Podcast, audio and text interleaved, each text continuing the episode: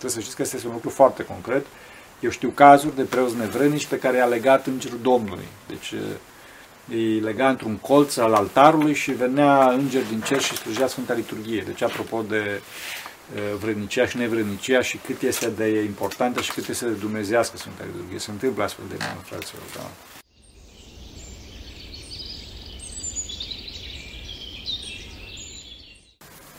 Slavă Tatălui și Fiului Sfântului Duh și acum și pururea și în vecii vecilor. Amin. Pentru rugăciune Sfinților Părinților noștri, Doamne, Iisuse Hristoase, Fiul Dumnezeu, miluiește pe noi. Amin. Uh, întâi de toate aș vrea să-mi cer iertare și public față de Cezar, care mă filmează acum, nu știu, vă filmez, da? Da. Așa. Pentru că în urmă cu multe luni, pe vremea când eram amândoi tineri, uh, m-a rugat foarte mult uh, să... m-a rugat foarte mult să... să-i vorbesc despre liturghie, despre Sfânta Liturghie, ce este Sfânta Liturghie, care este însemnătatea, toate astea. Și, bineînțeles, eu n-am fost în stare să fac treaba asta, să-l servesc pe, pe Cezar. Și acum am spus, într-un final, că o să fac treaba asta și am spus că o să înregistrăm, după cum se și vede, ca să fie pentru toată lumea. Nu o să vorbesc acum despre liturghie în sens științific, duhovnicesc, întâi de toate că nu sunt la nivelul necesar, o să încerc să spun câteva cuvinte e, din punct de vedere practic, dacă doriți, bineînțeles tot bazat pe Sfinții Părinți, astfel încât toată lumea să poată să înțeleagă, sper, e, ce este Sfânta Liturghie și e, lucruri practice, astfel încât, cum spunea, să ne putem folosi cât de mult despre aceasta.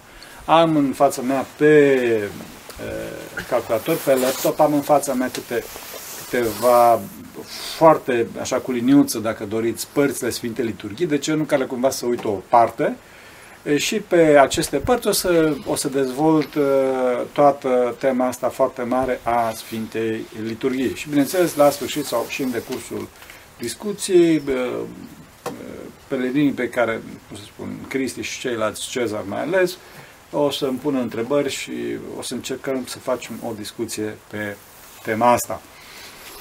Acum, întâi de toate, înainte să intru pe, cum să spun, pe părțile Sfintei Liturghii pe care le am dintr-o carte foarte bună a Preasfințitului Petru, Petru Pruteanul, da? Cartea a fost scrisă pe vremea când era el ieromonah, așa, e, vreau să spun puțin despre liturghie, despre Sfânta Liturghie. Întâi de toate, fraților, trebuie să știți că Ortodoxia este e, civilizația, este modul de a fi bazată pe dar, bazată pe dăruire, bazată pe jertfă. Deci, principala slujbă din Ortodoxie este slujba darurilor, slujba jertfei. Deci, fraților, dacă noi nu ne dăruim, noi nu dăruim celorlalți, nu suntem ortodoxi. Înțelegeți? Deci, întâi de toate, trebuie să dăruim, trebuie să ne deschidem față de cel și aceasta e iubirea, asta este raiul. Raiul este deschiderea uh, perfectă, deschiderea deplină. Trebuie să știți că liturghia, în limba greacă, înseamnă funcționare, da, de fapt. E, fia liturghia, care în limba română se traduce prin Sfânta Liturghie, sfânt, da, e, este, de fapt, e, dumnezeiasca lucrare, dumnezeiasca funcționare. Nu sună foarte bine. Pe baza acestei etimologii, înaltul ierotei de Naupaktos vorbește foarte bine despre liturghie și paraliturghie, adică despre funcționare și funcționare greșită. Mă rog, e dificil de tradus în română. În orice caz, Alprea Sfințitul vorbește și spune că Adam a fost alungat din rai de către el însuși, de către comportamentul său, pentru că nu mai liturghisea, adică nu mai funcționa corect. Adică nu se mai jertfea, nu mai era deschis în fața lui Dumnezeu. Înțelegeți? Asta este marea problema noastră, că ne închidem față de Dumnezeu și față de ceilalți. Da? Deci liturghia, fraților, nu este o stivă de cântări, un amalgam de cântări și de rugăciuni și de ecfonise și cum să mai numesc alea acolo. Liturghia este întâi de toate dăruirea prin excelență, da? Jertfa prin excelență. Întâi de toate se jertfește Dumnezeu, Dumnezeu ne dă toate nouă, pentru că noi dăm niște lucruri insignifiante lui Dumnezeu. Da? Adică dăm o bucățică de pâine, niște vin, niște daruri, insignifiante și Dumnezeu ni se dăruiește total nou. Da? Dumnezeu care este mai presus de orice și de oricine. Să nu uităm că Dumnezeu este mai presus de continuu spațiu-timp pe care El însuși l-a creat. Adică Dumnezeu este mai presus și dincolo de tot acest univers de nouăzeci și trei de miliarde de ani lumină cât este observabil la ora asta. Deci ar trebui puțin să ne, să ne smerim și să-i mulțumim lui Dumnezeu că în cadrul Sfintei Liturghii, pe care trebuie să știți că tot acest univers de nouăzeci și trei de ani lumină le așteaptă, pentru că prin Sfânta Liturghie până astăzi Dumnezeu intră în cotidianul nostru. Dumnezeu care este dincolo de orice, este total transcendent, ca să vorbesc în termeni filozofici. Acum, după cum spuneam, tot acest univers așteaptă acest lucru și trebuie să știți că datorită faptului că este vorba de slujba darurilor, da, liturghia, e, liturghia este eminamente comunitară, adică liturghia nu poate fi săvârșită de unul singur. Totdeauna trebuie să fie preot și popor. Dacă este un copil de doi ani acolo, acela este poporul și se face Sfânta Liturghie. Altfel nu se face Sfânta Liturghie, înțelegeți? E adevărat că anumiți pusnici cu o viață duhovnicească foarte înaltă primesc binecuvântare de la arhierei și așa mai departe, să facă liturghia singuri, dar acesta este un uh, caz excepțional, este o excepție. Totdeauna liturghie uh, trebuie să fie, cum spuneam, mai mulți. Deci liturghia totdeauna se slujește în sobor, indiferent dacă acest sobor este format de mai mulți preoți și popor sau este format de un preot și popor. Pentru că, mare atenție, fraților, toți liturghisesc, toți funcționează, toți slujesc la liturghie, înțelegeți? Și chiar în Sfântul Muntea uneori ne întrebau, țin minte pe un, unul din foștii mei duhovnici, Părintele Timotei, Dumnezeu să binecuvânteze, față de care eu am o nețărmurită dragoste și o nețărmurită nețărmurit respect și să mă mântuiască Bunul Dumnezeu pentru rugăciunile Lui, la un moment dat mă întreba, pusta liturghisis, adică unde o să slujești? Bineînțeles, eu sunt simplu monah, nu sunt slavă lui Dumnezeu, nu sunt preot, nu vreau să jignesc, dar ca monahi ne mântuim mult mai bine decât ca și preoți, ca și ieromonahi. Pusta liturghisis, unde o să slujești? De ce? Pentru că fiecare dintre noi, fraților, trebuie să slujim la Sfânta Liturghie, adică fiecare dintre noi trebuie să ne jertfim la Sfânta Liturghie, înțelegeți?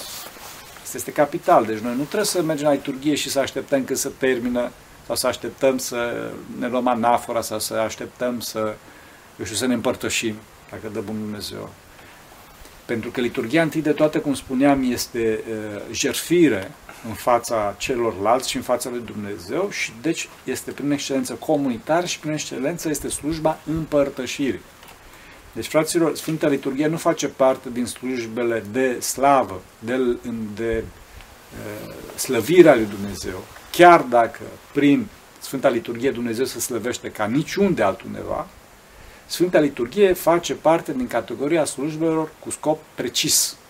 Face parte din categoria botezului, din categoria mormântării, din categoria nunții. Și scopul liturghiei este împărtășirea credincioșilor. În cauza asta se, se face Sfânta Liturghie. Pentru a ne împărtăși. Deci dacă la mormântare nu-l bagi pe ăla în groapă, nu și-a atins scopul, da? La fel și la liturghie. Dacă nu se împărtășesc cu oamenii, liturghia nu-și atinge scopul, să știți. Și trebuie să știți că e, tot tipicul Sfintei Liturghii e, arată acest lucru. Întâi de toate preoții clatră să se împărtășească. După care Canonul opt apostolic, deci de la Sfinții Apostoli, da, deci nu ne jucăm cu așa ceva, spune că e, preoții care sunt prezenți la dumnezeieștile slujbe și așa mai departe și nu se împărtășesc să spună cauza, clerici, da, rasofori, să spună cauza și dacă este binecuvântată să aibă iertăciune, dacă nu să se afurisează ca unii care au adus bănuiala asupra celui care slujește. Deci preoții, clericii, mă rog, în general, dacă nu spun cauza, cum spuneau, primesc, primesc canon. De ce? Pentru că mai de mult și măcar nu se concepea faptul că, ca cineva să nu se împărtășească, clerifing mai ales, să se împărtășească la, la Sfânta Liturghie, decât numai datorită faptului că cel care a dus jertfa, adică a slujit Sfânta Liturghie, n-a dus-o validă, că e ereticum, sau are o, are o oprire de la, de la slujire, înțelegeți? Și din cauza asta, până astăzi, în Sfântul Munte, noi, dacă nu ne împărtășim, așa, bine, este zi de împărtășire, nu ne împărtășim, trebuie să spunem cauza. Și adică, ce să zic, am o sângerare în gură, mă, mă duc să mi se facă o lucrare la dinți, ce trebuie să spui. Și spui, despădești, Părinte Stareț, vă rog să mă iertați, nu o să mă împărtășesc din cauza cu tare. Și atunci, înțelegeți. Și canonul nou apostolic se referă la împărtășirea mirenilor, care spune la fel, că cei care se, se, sunt prezenți la dumnezeștile slujbe și nu, cum îi spune, nu se împărtășesc, să fie afurisiți ca unii care produc neorânduială în biserică. Și asta provine, de unde provine? De la însuși cuvintele Mântuitorului, care spune că,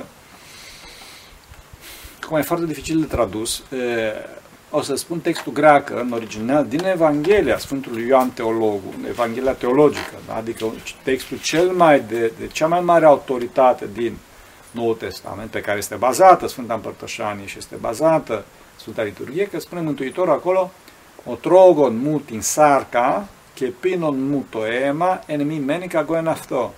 Adică cel care, traducerea nu-i corectă din punct de vedere, nu-i corectă în română, dar noi nu, nu ne luptăm să se schimbe. Și să vă explic și de ce. Traducerea este mâncătorul trupului meu și băutorul sângelui meu rămâne într-un mine și eu întru el. Da? În Biblia românească este cel care mănâncă trupul meu și bea sângele meu, întru mine rămâne și eu întru el.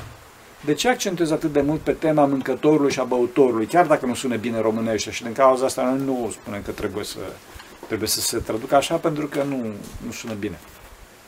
Ei, mâncătorul și băutorul, fraților, sunt formele predicative ale verbelor, al verbului, care arată o e, meserie, o acțiune repetată, constantă, făcută în acest scop, adică o meserie, o meserie.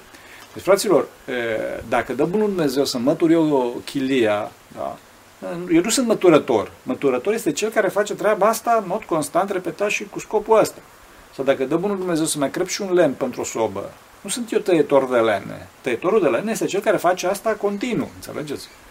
Și deci în clipa în care Mântuitorul vorbește despre mâncătorul trupului meu și băutorul sângelui meu, spune că creștinii trebuie să facă treaba asta în mod continuu, până când noi ăștia s-au, s-au scandalizat. Dar pentru că ăsta ne spune să-l avem pe el de hrană.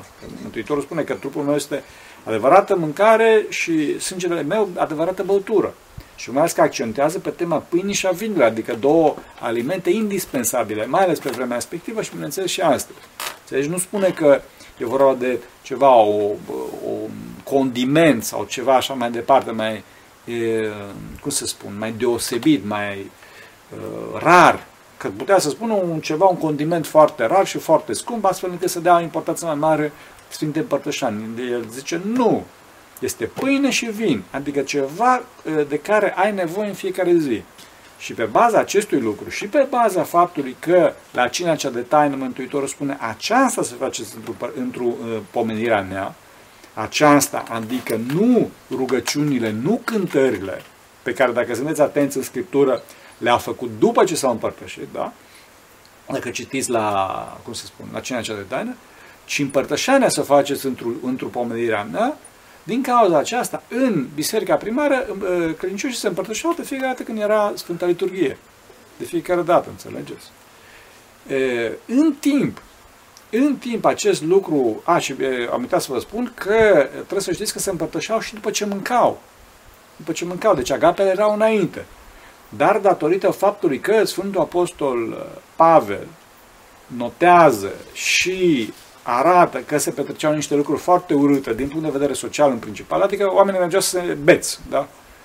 E, mâncau la agape, se îmbătau bine, bine, că omul tot omul e, așa, că nu pot să spun că omul e porc, că înjosim porcii, așa.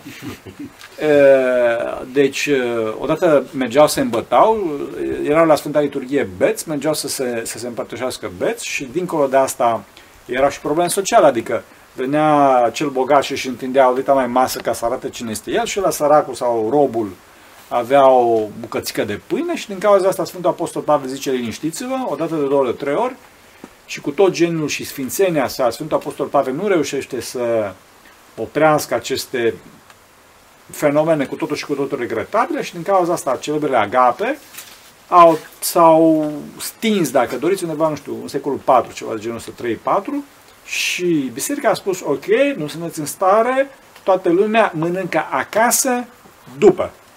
Și trebuie să știți că acesta este singurul canon referitor la post în ceea ce privește Sfânta Împărtășanie. Adică omul să se împărtășească pe stomacul gol. Acum, stomacul gol înseamnă, e adevărat, Sfinții Părinți spun de șase ore, fraților, dar, cum spuneam, haideți să nu fim porci, că nu suntem, e, fraților, deci să nu fie cu ceasul, da? Eu zic, unii spun miezul nopții, alții spun opt ore, deci, fraților, totuși, și iarăși, în Sfântul Munte există o tradiție e, duhovnicească, o, o, o tradiție ascetică, nu-i canon, care spune că în seara de dinaintea zilei în care ne vom împărtăși, adică de obicei sâmbătă seara, da, e, să mâncăm de post. Să mâncăm de post, da. E bine să se pregătească puțin mintea, trupul, astfel încât să ne întâlnim cu Domnul nostru Iisus Hristos a doua zi dimineața, adică. Dar asta nu este, încă o dată, nu este canon, pentru că preoții știți foarte bine că preoții se împărtășesc foarte des și nu țin post în seara zilei înainte de a se împărtăși. Bun. În timp, însă ce s-a întâmplat? În timp, părtășania s-a rărit și trebuie să știți că asta s-a rărit datorită faptului că a scăzut, a scăzut foarte mult e, interesul duhovnicesc, măsura duhovnicească și trebuie să știți că a fost vorba de o tăcere din culpă. Din culpă. Adică ce s-a întâmplat? E, întâi de toate cădeau canoane, adică e, sunt anumite canoane, sunt anumite păcate care sunt opritoare de împărtășanie. Sunt opritoare de împărtășanie, vedeți că nu există uh, fapte bune învrednicitoare de Sfânta Împărtășanie. De ce? Pentru că, pe de o parte, niciun om nu-i vrednic, iar pe de altă parte, starea normală a omului este stare de împărtășire. Stare de împărtășire. E, și aceste canoane opritoare de împărtășanie le opreau pe om de la împărtășanie și împărtășania, dincolo de efectul capital, evident și esențial, efectul duhovnicesc, mai are și un efect e, social. Social, adică vezi pe om că se împărtășește la fiecare liturghie și numai nu se mai împărtășește. Și atunci ceilalți din jur încep să-l judece. Nu-i bine, dar se întâmplă. Adică ce, ce s-a întâmplat? De ce nu se împărtășește asta? Și el, și el. Și atunci, pentru că ăsta păcătuia, celălalt păcătuia, celălalt păcătuia, atunci ziceau oamenii tăi, știi ce, hai mai bine, nu mai mergem, nu ne spovedim, nici nu ne smerim, nici mai departe, facem și noi păcatele noastre, că nu, și eu, și tu, și așa mai departe, ceea să ne împărtășim mult mai rar. Și atunci, de aici a apărut împărtășania rară, fraților, împărtășania rară, da? De la scăderea uh, nivelului duhovnicesc și, cum spuneam, să nu se vadă nici la mine, nici la tine și... Și asta din anumiți factori istorico-politici și mai departe, ocupația turcă, întreaga poveste. Așa. E, și de aici trebuie să știți, fraților, că a apărut și problema postului, adică cele trei, așa zise, trei zile de dinainte de împărtășanie. E, cum spuneam, nu există canon referitor la post înainte de Sfânta Împărtășanie și chiar există un canon contrar, adică care spune că nu există nicio sâmbătă care să fie de post în afară de una, adică sâmbăta mare. Da? E, ce se întâmplă? Oamenii se împărtășeau foarte rar și e, veneau de patru ori pe an să se spovedească, dacă, și veneau de Paște. Și când veneau de Paște, mai ales dacă erau bătrâni, nu aveau păcate opritoare de împărtășanie, dar preotul întreba, știa că venea o singură dată pe an, și zice preotul, bun, ok, te-ai putea împărtăși de Paște, că știa preotul că dacă nu te împărtășești de Paște, nu te împărtășești niciodată pe an, da? Groaznic. Și zice preotul, ai postit postul mare? Și el zice, nu. Deci zice preotul, ok, n-ai postit postul mare, ia postește tu trei zile ca să simți și tu ceva, să faci și tu ceva și hai te împărtășești. Ne, dar asta este o penitență, asta este un canon, asta este o, înțelegeți, o, o formă de asceză. E, și atunci oamenii știau, bun, mă spovedesc de Paște și deci trebuie să fac trei zile de post ca să mă împărtășesc. Nu, nu trebuie să faci trei zile de post. Dacă cineva ține posturile de peste an, cele patru posturi de peste an și posturile de miercurea și vineri, adică este în, în, în rânduiala bisericii, nu trebuie să țină post. Am spus că este vorba de acea, din seara de zila dinainte, de, de dinainte împărtășanie, este bine să o țină așa ca și practica ascetică. Dar nu trebuie să ține trei zile de post înainte, nici vorul. Nu este suport patristic pentru nimic, pe, pe, niciunde nu este pe, pe așa ceva.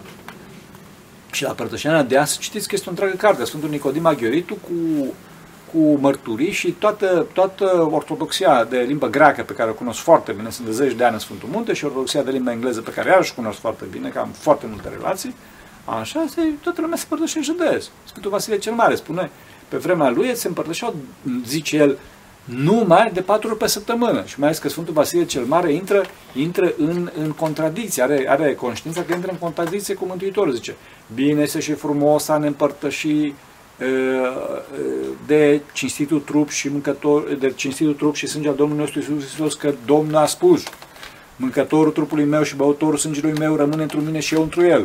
Însă eu, e un adversativ acolo, egode, însă eu, într-o într-o scrisoare către, așa, către cineva, nu are importanță cine, zice, însă eu spun să ne împărtășim numai, numai de patru ori pe săptămână, da? El spune marțea, joia, sâmbăta și duminica și în zilele în care se face pomenirea unui sfânt. Adică o sărbătoare, fraților. Astăzi nu e marțea și joia, ci este... Adică, el spunea miercurea, vinerea, da, greșeala mea, miercurea, vinerea, sâmbăta și duminica. Astăzi este marțea, joia, sâmbăta și duminica. De ce marțea și joia? Că sunt după zile de post, din cauza asta, da.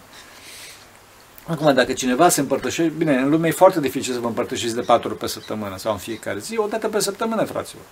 Și dacă vă împărtășiți o dată pe săptămână, e, atunci ar fi bine să vă spovediți tot o dată pe săptămână, dar trebuie să știți că vă puteți spovedi puțin și mai rar.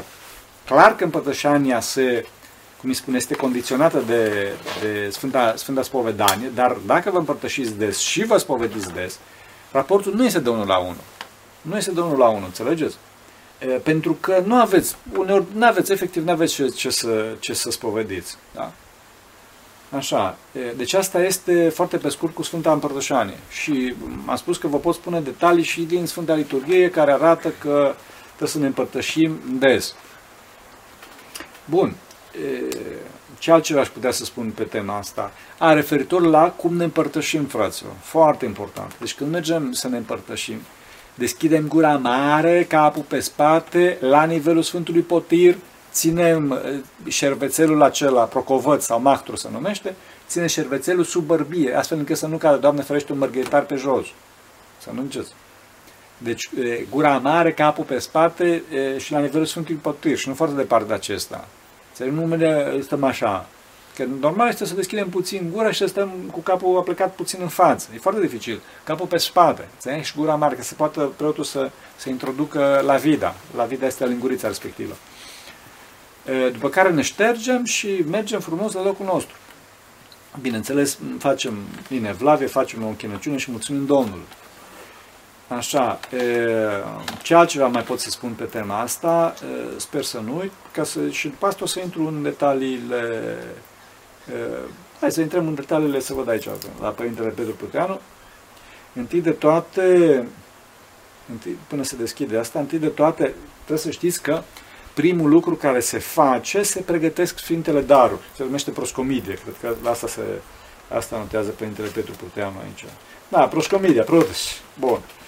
Deci la început preoții, o să-i vedeți că iau vreme, adică se pregătesc pentru Sfânta, Sfânta Liturghie. Se îmbracă și fac o mică slujbă, adică se roagă singur, da?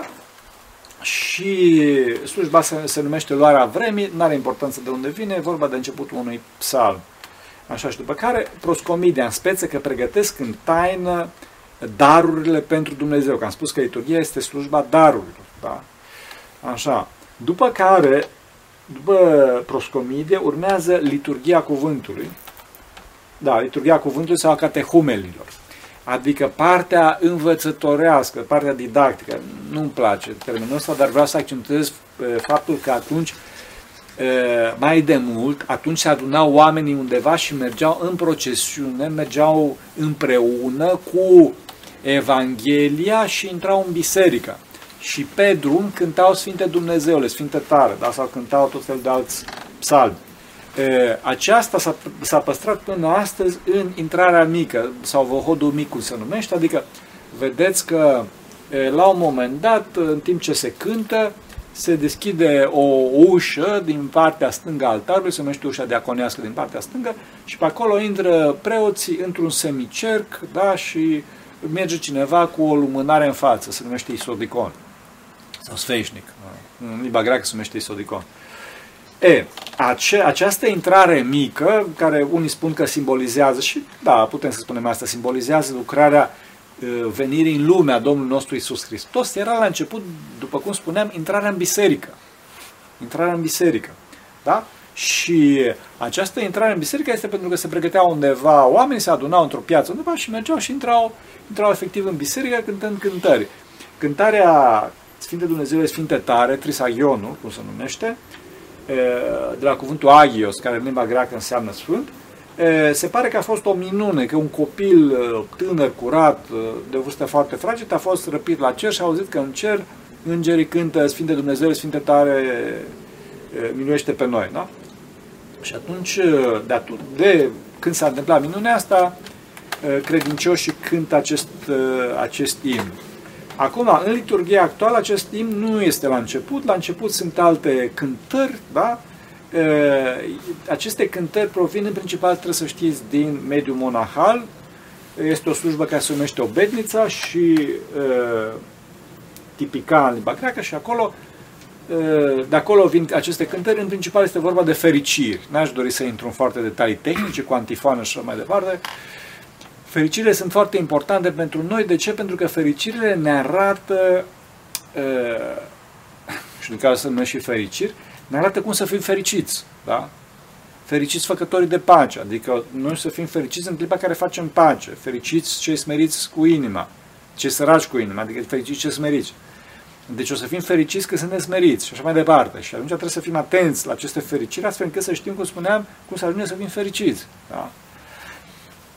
Bun, deci am vorbit de Sfinte Dumnezeule, am vorbit despre această intrare cu Evanghelia, dacă țin, vedeți că țin preoții, sau mă rog, dacă este diacon, ține diaconul.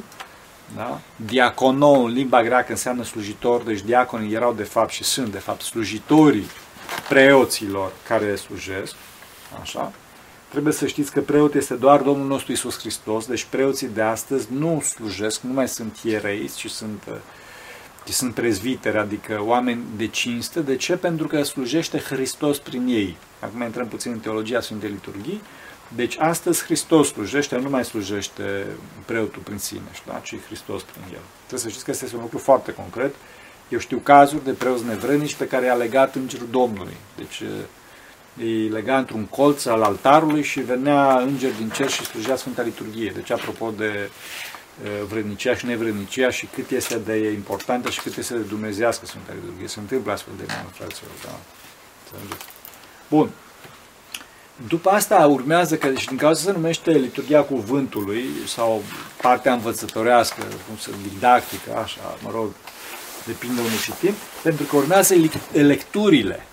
Lecturile, în speță se citește din apostol și din Evanghelie.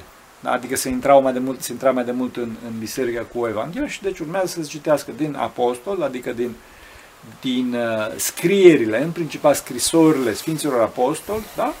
Asta numărul unu și numărul doi din Evanghelie. Trebuie să știți că mai de mult se citea și din Vechiul Testament, dar lecturile din Vechiul Testament au dispărut destul de, uh, mă rog, în câteva secole. Bun. La apostol se stă jos. La apostol se stă jos și ca să ne odihnim, bineînțeles, dar mai ales e, ca să, cum spune, să fim, e, să arătăm că suntem, că suntem egal cu apostoli. Înțelegeți? Suntem egal, egal cu apostoli și din cauza asta, din cauza asta se stă jos la apostoli. După care se tămâiază, este o, o tămâiere acolo, această tămâiere se făcea mai de mult, de fapt, e, pentru, e, cum să spun, în semn, în semn de cinstire pentru Sfânta Evanghelie, că urmează să citească Evanghelia. E, acum mă adresez preoților, că știu că ne, foarte mulți preoți ne urmăresc, e, mă adresez preoților, rog foarte mult în clipa care tămâiază acolo, bineînțeles că tipicul vechi, bizantin, adevărat și așa mai departe, să se tămâieze doar în altar și nu în afară. Acum, bineînțeles, noi nu insistăm să schimbe tipicul, să se facă tulburare, trebuie să tămâieze foarte, foarte gingaș. De ce? Ca să nu îi atragă atenția omului că el ar trebui, ar trebui să asculte apostolul și să nu se ridice, să nu facă o plecăciune la preotul care îl tămâiază și care cu, cu, cu clopoței, cădelniței intervine, da? E adevărat că la la liturghiile mult mai fastoase, la liturghiile arhierești, de exemplu, sau nu numai, apare un aliluia acolo și atunci se temează în timpul aliluia, astfel încât cei care ascultă apostolul să nu fie deranjați. Da? Foarte important, spun, ca să lasă cum să fie atent la apostol. După care, fraților, o mare durere a mea, la Evanghelie. La Evanghelie, ce se spune acolo? Înțelepciune drept, să ascultăm Sfânta Evanghelie. Și când se spune drept, toată lumea îngenunchează. Fraților, nu îngenuncheați. Deci, trebuie să stăm în picioare. De ce? Pentru că asta vedem la, cum spune, și în icoane, și în toată istoria bisericii, și inclusiv, cum spuneam, în cel mai sfânt moment al liturghiei, adică la împărtășanie, cum stă în picioare.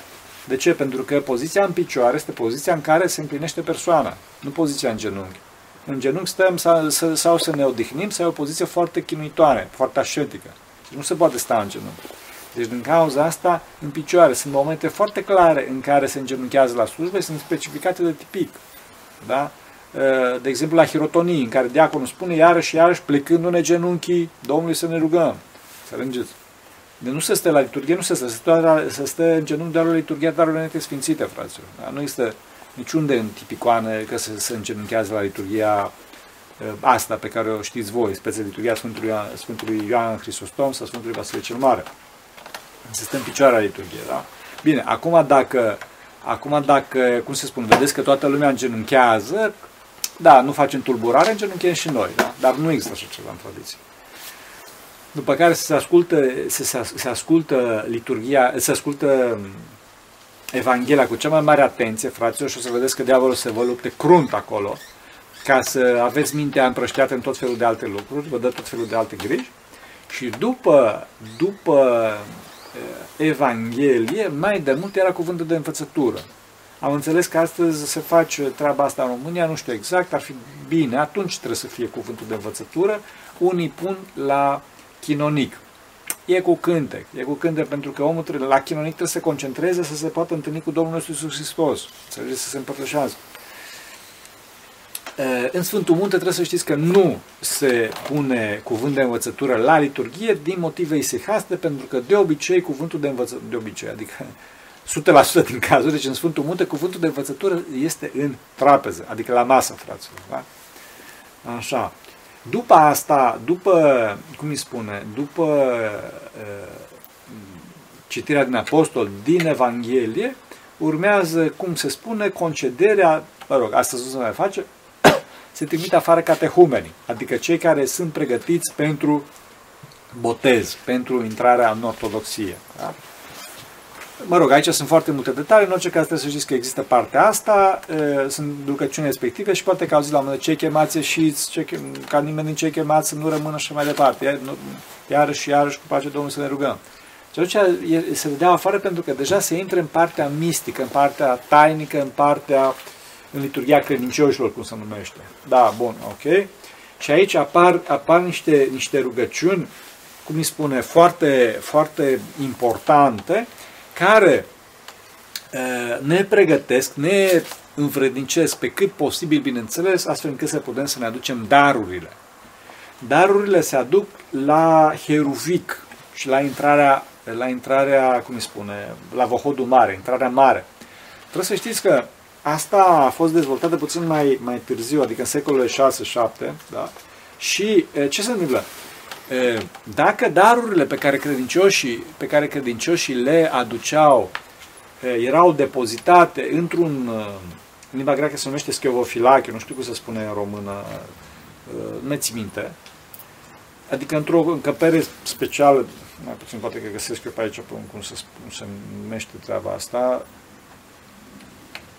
nu știu, în orice caz, deci era o, o și există și astăzi, o parte specială, astăzi la proscomidiar, da? Unde erau puse darurile pe care credincioșii le aduceau în speță prescuri, da? Și vin. Și e, atunci, aceste, dacă aceste lucruri erau puse acolo fără mare fast, efectiv erau puse, acestea erau aduse cu foarte mare fast în Sfânta Sofia, trebuie să știți că însuși împăratul mergea în fața darurilor ca să fie aduse la Dumnezeu. Și pentru că această Această, cum îi spune, încăpere, schevofilachio, cum spune, că se numește în limba greacă, sacristie, nu știu cum se numește în limba română, vă rog să-mi iertați. Poate că aș putea să caut în cartea Părintului Petru, Preasfințitului, că acum este episcop Petru Pruteanul, cum se numește. În orice caz, deci, ieși în afara bisericii pe vremea respectivă, deci ieșeau de acolo și făceau un semicerc și intrau în biserică într-un mare faș și cu o cântare foarte complexă și foarte frumoasă, care astăzi este heruvicul, cu împăratul care ducea în față un sfeșnic ca să lumineze, și nu numai ca să lumineze, ci în semn de cinstire, ci mergeau cu darurile să, fie, să se ducă în altar. Astăzi acest lucru este vohodul mare, intrarea mare pe care o vedeți că vine diaconul, dacă există, dacă nu preotul, cu sfintele daruri, ies din, din proscomidian, de la proscomide și fac acel semicerc și intră iarăși în altar și se pomenesc, se pomenesc toți cei pentru care s-au adus și care aduc darurile, înțelegeți?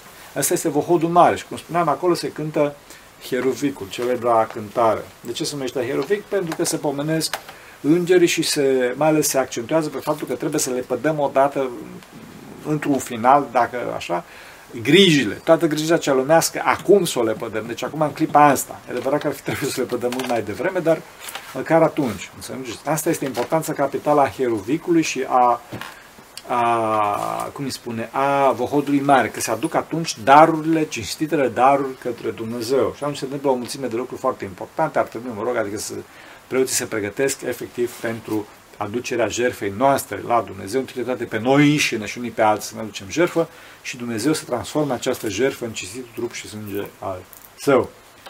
Bun, după care, bineînțeles, sunt mai multe rugăciuni acolo, nu insistăm, în orice caz, ceea ce este foarte important este ca semn al unității noastre, deci a pregătirii noastre pentru jertfă într-o unitate, este simbolul de credință, da? Care este precedat înainte de sărutarea păcii, adică toți ar trebui, nu să mai practică astăzi, mă rog, din multe motive, nu foarte fericite, mă rog, mai de mult toți creștinii se îmbrățișau și își dădeau mâna și se sărutau. Astăzi se întâmplă acest lucru doar în altar între preoți. Așa? Și se spune crezul. Crezul, fraților, se spune de către cel mai mare. Da? Din... Este bine să nu toată lumea să recite crezul, pentru că nu toți avem voce și se produce, se poate produce tulburare. Da? Bineînțeles, acum fiecare preot face la parohia lui cum socotește. Preotul, fraților, și nu oricine să facă ordine în biserică și mai ales cu toată dragostea și toată iubirea de care sunt capabili, rog pe cinstitele Doamne să nu intervine și să nu pună rânduială, pentru că biserica este a lui Hristos și sunt sfinți părinți mari de tot care au făcut tipiconul ăsta, fraților, și s-a dat sânge pe tema asta. Și să nu spunem noi pe tot felul de găselnițe și tot felul de tradiții locale care au apărut în România datorită de comunismul și datorită de tot felul de invenții. Da? Eu vorbesc aici de sfinți părinți. Așa. După, după crez, după sărutarea păcii, vine, se numește anafora. De ce? Pentru că anaferă, adică mă dedic lui Dumnezeu, este vorba de o rugăciune, o, un ansamblu de rugăciune, o mare, așa numită mare rugăciune euharistică, mare rugăciune de mulțumire, dacă doriți, care este alcătuită acestui mai multe părți, mă rog, să nu intru în detalii, în orice caz, punctul central aici este epicleza, adică invocarea Duhului Sfânt ca să transforme darurile, cinstitele daruri în cinstitul trup și sânge al Domnului Iisus Hristos. Și aici un singur lucru vreau să spun, că e, aici se vede într-un mod exemplar, într-un mod total, se vede unitatea. Adică nu spunem Domnul nostru Iisus Hristos să transforme pâinea și vinul în cinstitul trup și sânge al Său, că poate să facă asta, Dumnezeu este, ci spune Tatălui să trimi, să-L trimită pe Duhul să transforme pâinea și vinul în cinstitul trup de sânge al Fiului. Adică este vorba de, de o, cum îi spune, o unitate deplină în care toate persoanele Sfintei Treimi acționează astfel încât toată Sfânta Treime să nu-i se dedice, bineînțeles, Fiul este cel care, adică devine trupul și sângele Fiului acolo. După care se cântă, se cântă acționul în cinstea Maicii Domnului, de cuvine sunt cu adevărat, pentru că este cea mai mare Sfântă, evident. Și după care sunt o mulțime de cereri, se numește ectenie, și rugăciunea domnească, Tatăl nostru, care și iarăși, fraților, trebuie să se spună de către cel mai mare, este cel mai bine așa, și nu să, să nu se facă tulburare, că de foarte multe ori toți din biserică spun și fiecare pe glasul său și unii sunt și afon, cum sunt și eu de altfel, și ne mai pui că mai este la Tatăl nostru, unul spune și ne izbovește cel viclean și cel, cel rău, știi? Frate, o să se evite treaba asta, că nu e cum trebuie. După care împărtășirea clerului și a credincioșilor, da? Neapărat să ne împărtășim, fraților, și iarăși mi-am adus aminte de un lucru la împărtășanie, dincolo de poziția corectă, cum spuneam, este, este vorba de lumânare. Fraților, mai atenție cu lumânările, trebuie să știți că părul și baticurile sunt niște materiale foarte inflamabile, dar și se pot naște și, și procovățul, adică șervețelul respectiv este foarte inflamabil, este inflamabil și din cauza asta este foarte important să, este mult mai bine să nu fie cu lumânare la Sfânta Împărtășanie. Trebuie să știți că în Sfântul Muntea de Paște toată lumea este cu lumânări, toată slujba, toată noaptea, în clipa în care ne împărtășim, toți știm lumânările. Toți știm lumânările. Și dacă cineva se botează și are lumânarea de la botez, trebuie să ținem lumânarea undeva într-o parte în spatele său. Nu vine așa cu lumânarea se ardă barba părintelui. Dacă se, se întâmplă, ferească Dumnezeu, sunt niște tragedii foarte mari. Da? Înțelegi? Sau poate să prindă părul Doamnei din față, dacă mergi la, la împărtășanie. Așa. După care, la sfârșit, se dă, se dă anafora și pentru anafora se țin, se țin mâinile așa, deci nu așa sau nu știu cum, da? Înțelegeți? Și la sfârșit, bineînțeles, se citesc rugăciune de mulțumire e, pentru cei care ne-am împărtășit, da? Asta este foarte pe scurt, am încercat să fiu cât de condensat se poate, referitor la Sfânta Liturghie, da? Această slujbă foarte... Bineînțeles, cum spuneam, cartea Părintului Petru are trei sute șaptezeci și opt de pagini, da? Este imposibil să terminăm subiectul Sfintei Liturghii în câte minute avem la dispoziție și încerc să fiu foarte concentrat. De ce? Pentru că, din păcate, astăzi oamenii, noi toți suntem foarte superficiali și dorim să fie totul, să înțelegem totul în cinci minute. Bun, întrebări. Dacă aveți. Da. Părinte, dacă ne puteți vorbi despre cei care pleacă înainte de a se termina Sfânta Liturghie, de exemplu, unii pleacă imediat după Tatăl nostru, pe rugăciunea Tatăl nostru. Da. Da. E rău, ca Iuda pleacă. Ca de pleacă. Fraților, deci la liturghie nu mergem din obligații. Întâi de toate, cum spuneam, liturghie merge să ne împărtășim. Unu. Și doi, la liturghie merge să avem pregustarea Raiului.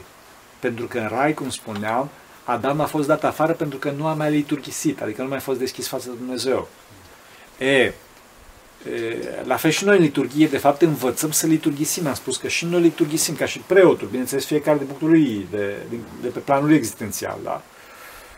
E, și deci dacă plecăm de acolo, de fapt, nu mai liturghisim. Și de fapt plecăm din Rai. Și deci ne paște iadul. Înțelegi? Ne paște iadul. Și deci este foarte, foarte important să stăm la liturghie până la sfârșit, frate. Până la sfârșit. De adevărat că diavolul lupta acerb să plecăm de acolo. Crunt lupta. Și bineînțeles o să vedeți că gândurile pe care le aveți în liturghie nu le aveți niciun de altundeva. Și din cauza asta, fraților, trebuie să ne, să, ne, să ne silim pe noi înșine să rămânem acolo, să stăm, să facem răbdare, fraților. Înțelegeți? Și mai ales, cum spuneam, am mare atenție, iarăși îmi vine în minte, cu doamnele vă rugăm tare frumos, nu faceți observații, lăsați pe preot. Spuneți-i preotului sau la cineva de încredere să facă el observații, că să nasc mari drame, sunt, știu, foarte multe cazuri de tineri care se scandalizează și nu mai vin în biserică și nu calcă veci pururea mea. Și cine plătește pentru sufletele astea, înțelegeți? Mare, mare dramă, mare dramă. Mai sunt cei care intră, mă rog, nu vin de la începutul Sfintei Liturghii și merg să se închină la icoane în timpul slujbei. Da, crunt, bun, ok, bine că mi-ai adus aminte. Fraților, liturghia în principal, și în general slujbele, dar în principal liturghia este un eveniment eminamente isihast. Adică noi nu mergem acolo la spectacol, liturghia nu este spectacol, liturghia este și slujbele sunt un... un Un, o, o, un eveniment rugător, sunt omul o, o, o persoană rugătoare, o prezență rugătoare, nu o prezență uh, spectatoare. Și cum spuneam, din cauza asta, unul, clar, nu se fac observații, da? Și doi, nu tulburăm, nu tulburăm. Deci dacă, dacă venim, ne închinăm la început și după care stăm la locul nostru. Se închină iarăși, tipiconul este să se închine oamenii la uh, chinonic, fraților.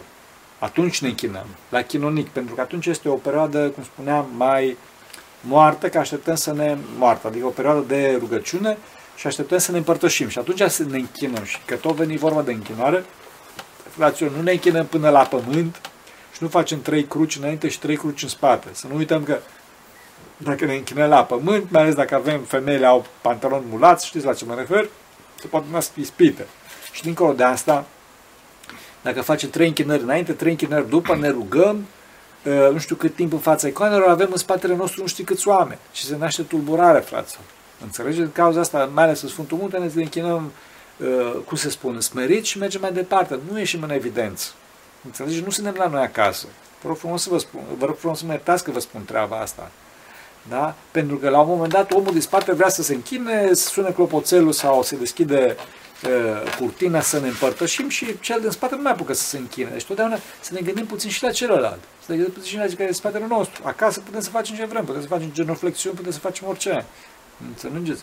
Ne închidem în ce să nu, cum să spun, să nu ieșim în evidență. Spune Sfântul Barsanufiu că smerenia este să tăcem și să nu ieșim în evidență. E foarte important treaba asta, înțelegeți? Despre ținuta corespunzătoare, de exemplu, vara se mai bine înșlat din pantaloni scurți, la Sfânta Liturghie. Da, exact, bun. Of, Doamne! Fraților, deci venim să ne întâlnim cu Dumnezeu la liturghie. Bun, acasă poți să stai în șlap și poți să stai... Deci, în clipa în care vii să-ți jertfești lui Dumnezeu, jertfești ce este mai bun și îți pui hainele cele mai bune. Acum să nu ajungem și în cealaltă extremă, adică să... Să faceți din, cum se spune, din, din, din Sfânta Liturghie, cum îi spune, Dolce și Gabbana și Balenciaga sau toți ăștia care să nu cunosc eu. Înțelegeți? Deci trebuie să venim decent îmbrăcați, să nu generăm, cum spuneam, ispite, adică să atragem atenția prin modul în care ne îmbrăcăm. Da? Și pe de altă parte, nici să judecăm pe oamenii care se îmbracă altfel, cum spuneam, mai ales tinerii. Dacă, bun, clar, nu trebuie să venim îmbrăcați extravagant. Dacă vine un tânăr îmbrăcat extravagant sau o tânără îmbrăcată cum nu trebuie, nu faceți observații, lăsați pe preot să facă treaba asta, pentru că, cum spuneam, îi răniți. Sau poate omul, eu cum spun, cunosc un caz, da, și acolo a venit un tânăr, un rocker, un metalist și ăsta era cu un tricou, cu Nightwish, știi? Și ce l-au făcut femeile în biserică, ăsta s-a dus iarăși la bar. S-a scandalizat, s-a dus iarăși la bar, s-a bătat acolo, criță s-a făcut. Și ăștia din bar, când l-au văzut, l-au luat fai frumos pe umeri, ăsta și vomase, ăștia au șters voma de pe jos și i-au dat și, cum îi spune, și un pahar din, ca, din partea casei și l-au dus acasă, pe gratis. Și atunci au zis, omul, părinte, păi unde să mă duc acum? La biserică unde m-au luat femeile, doamnele înnetate, ca să nu zic babele, vă rog să mă iertați așa, un foc încrucișat și m-a făcut țândăr, sau mă duc la bar unde m-au spălat aia și voma pe jos? Adică... Fraților, puțin mai înțelegeți. Deci, sunt cele două extreme. Cele două extreme. Deci, într-adevăr, dacă mă aude cineva, trebuie să fim îmbrăcați decent, să nu creăm ispite celorlalți, da? Și pe de altă parte, dacă cineva vine totuși așa, să nu-i facem noi observații. Să nu-i facem noi observații. Da, alte întrebări. Când da. Ies Sfintele Daruri, îngenuncheam? Nu, nu se îngenunchează. Am spus că la liturghie când... și în general, la, or, la toate slujbine, bine că mi-a adus aminte. Deci, bun. Și cu crezul, când se spune. Niciodată nu se îngenunchează la Sfântul Nicodim. Data... Nu, niciunde, pentru că trebuie să spună diaconul. Deci o să auziți pe diacon că spune la maslu, la vecernia pogorârii Duhului Sfânt, la hirotonii, la liturghia darurilor intesfințite. Deci sunt niște slujbe foarte speciale în care diaconul spune iarăși, iarăși, plecându-ne genunchii, Domnului să ne rugăm. Deci spune formula asta. Numai atunci se, se, se îngenunchează. Deci nu... Dar la liturghie totdeauna se stă în picioare cât se poate. Cât spuneam, la apostol se stă jos, datorită și datorită, bun, să ne odihnim puțin, dar și datorită faptul că să arătăm că suntem egali cu apostolii. Bine, nu suntem egali, dar vreau să spun și ei au fost oameni. Da? Înțelegeți? Deci nu se îngenunchează. Nu se îngenunchează niciodată. Și mai ales, apropo de, de Sfintele Daruri, fraților, nu atingeți preoți. Pentru că există și obiceiul ăsta, când ies preoții cu Sfintele Daruri, să se atingă, să ajunge și poate să le împingă și așa mai departe. Frații o să nasc mari ispite, să varsă Sfintele și așa mai departe. Lăsați-o, nu-i atingeți, că nu e cu trebuie. Să mergeți. Dar e foarte important asta. Și mai ales că știu că cineva, o doamnă, că și ce-a făcut ispita și o strănutat. Și când o strănutat, o tras o dată de felonul preotului. Felonul este haina aceea care are preotul pe el. Așa și o vărsat preotul Sfinte. Și cine devine, înțelegeți? Deci, ferească Bunul Dumnezeu. Poate că oamenii ar trebui să știe că atunci când au simptome de boală, mă rog, a fost acum și pandemia da. Acesta nenorocit, da. Să zic așa, ar trebui să stea acasă. Evident. Unii poate că se duc la biserică în speranța că se vindecă, dar ei, fără să-și dea seama, devin purtători de microb. Da, focar de infecție. În... Focar de infecție. Focar deci, de infecție. Fraților, deci și de multe ori participă la Sfânta Liturghie, dar nu știi unde să te bagi, pentru că unul unde tine tușește, nu-și pune nici mâna la cură și atunci ar da, devii da, un da. posibil... Deci, deci, deci oameni buni, într-adevăr, liturghia este mântuitoare, dar trebuie să știți că Dumnezeu nu face, nu face minuni la comandă, da? Adică nu-L forțăm noi pe Dumnezeu, da? Deci dacă, trebuie să fim smeriți. Ne rugăm să, Doamne, fă-mă bine, sau nici măcar trebuie să știți că Sfinții nici măcar nu se ruga să, să se facă bine, Sfinții rugau, Doamne, ajută-mă, înțelegeți? Deci dacă ești bolnav, stai acasă. E adevărat că nu se transmite, nu se transmite nicio boală prin Sfânta Împărtășanie, dar tu, tu transmiți boala în clipa care stai lângă celălalt în biserică, da? Sunt două lucruri foarte diferite, înțelegi? Nu te bolnăvești de la Sfânta Împărtășanie, niciodată, înțelegeți? Deci nu trebuie, nu, nu, nu e cazul să se împărtășească cu la vide de unică folosință, să nici vorba așa ceva. Dar pe de altă parte nu te duci acolo că și, bun, prin, prin cum să spun, prin virusul pe care l-ai, dacă ai o boală contagioasă, e... E, cum se spune, contaminezi pe toți ceilalți. Să fim serioși, deci sunt două lucruri foarte diferite aici. Da, și în legătură cu spovedania. Da. Chiar aici, în Sfântul Muntea, mi s-a spus că trebuie să avem un duhovnic. Evident. Preotul nu este bun? Ba da, preotul este bun. Preotul de la biserică este bun. Preotul de la biserică este bun. Asta e o altă mare temă. E bine, deci sunt, sunt trei, trei paliere, să zic așa, foarte, ca să nu intrăm. Există palierul fără duhovnic. Este distrugător treaba asta. Există palierul cu duhovnic și există palierul cu duhovnic bun. Dacă ai un duhovnic, hai să nu zic oricum ar fi el, dar nouăzeci la sută, nouăzeci și cinci la sută din duhovnici sunt ok. Deci mergi și te spovedești, pentru că a avea duhovnic față de a nu avea duhovnic este foarte, foarte, foarte, foarte, foarte bine. Și deci este, este foarte bine să ai un duhovnic constant, un duhovnic de familie pe care poți să-l alegi, poți să-l vezi des. O să-l vezi des. De acolo încolo, dacă ai o problemă mare, o problemă duhovnicească, serioasă, atunci te poți duce la un nava, fără să-l, cum se spune, adică, fără să-l renunți la duhovnicul de familie și întrebi. Părintele Cleopa, de exemplu, da? Eu aveam, deci, bine, nu l-am văzut, n-am avut cinsta, n-am avut binecuvântarea să cunosc pe, Părinte, pe Sfântul Cleopa, așa? Da, ai duhovnicul de familie și te, te spovedești la el în mod constant. Dar în clipa care ai o problemă mare de tot, te poți duce și întrebi pe nu știu cine. Pe Sfântul Mudă, de exemplu. Deci asta este. Duhovnicul de, de parohie, preotul de parohie e foarte bun. Da. Alt întrebări. Cam asta, nu? Da. Să ajute Bunul Dumnezeu. Deci asta este, asta este fraților, cu, cu Sfânta Liturghie. Da? E, un alt lucru referitor la... Fraților, e, să avem grijă să nu, să nu avem exagerări, să nu facem exagerări. Deci muzica care se cântă în biserică, dar trebuie să spun treaba asta, este muzica, muzica duhovnicească, este muzica psaltică, muzica psaltică, să știți.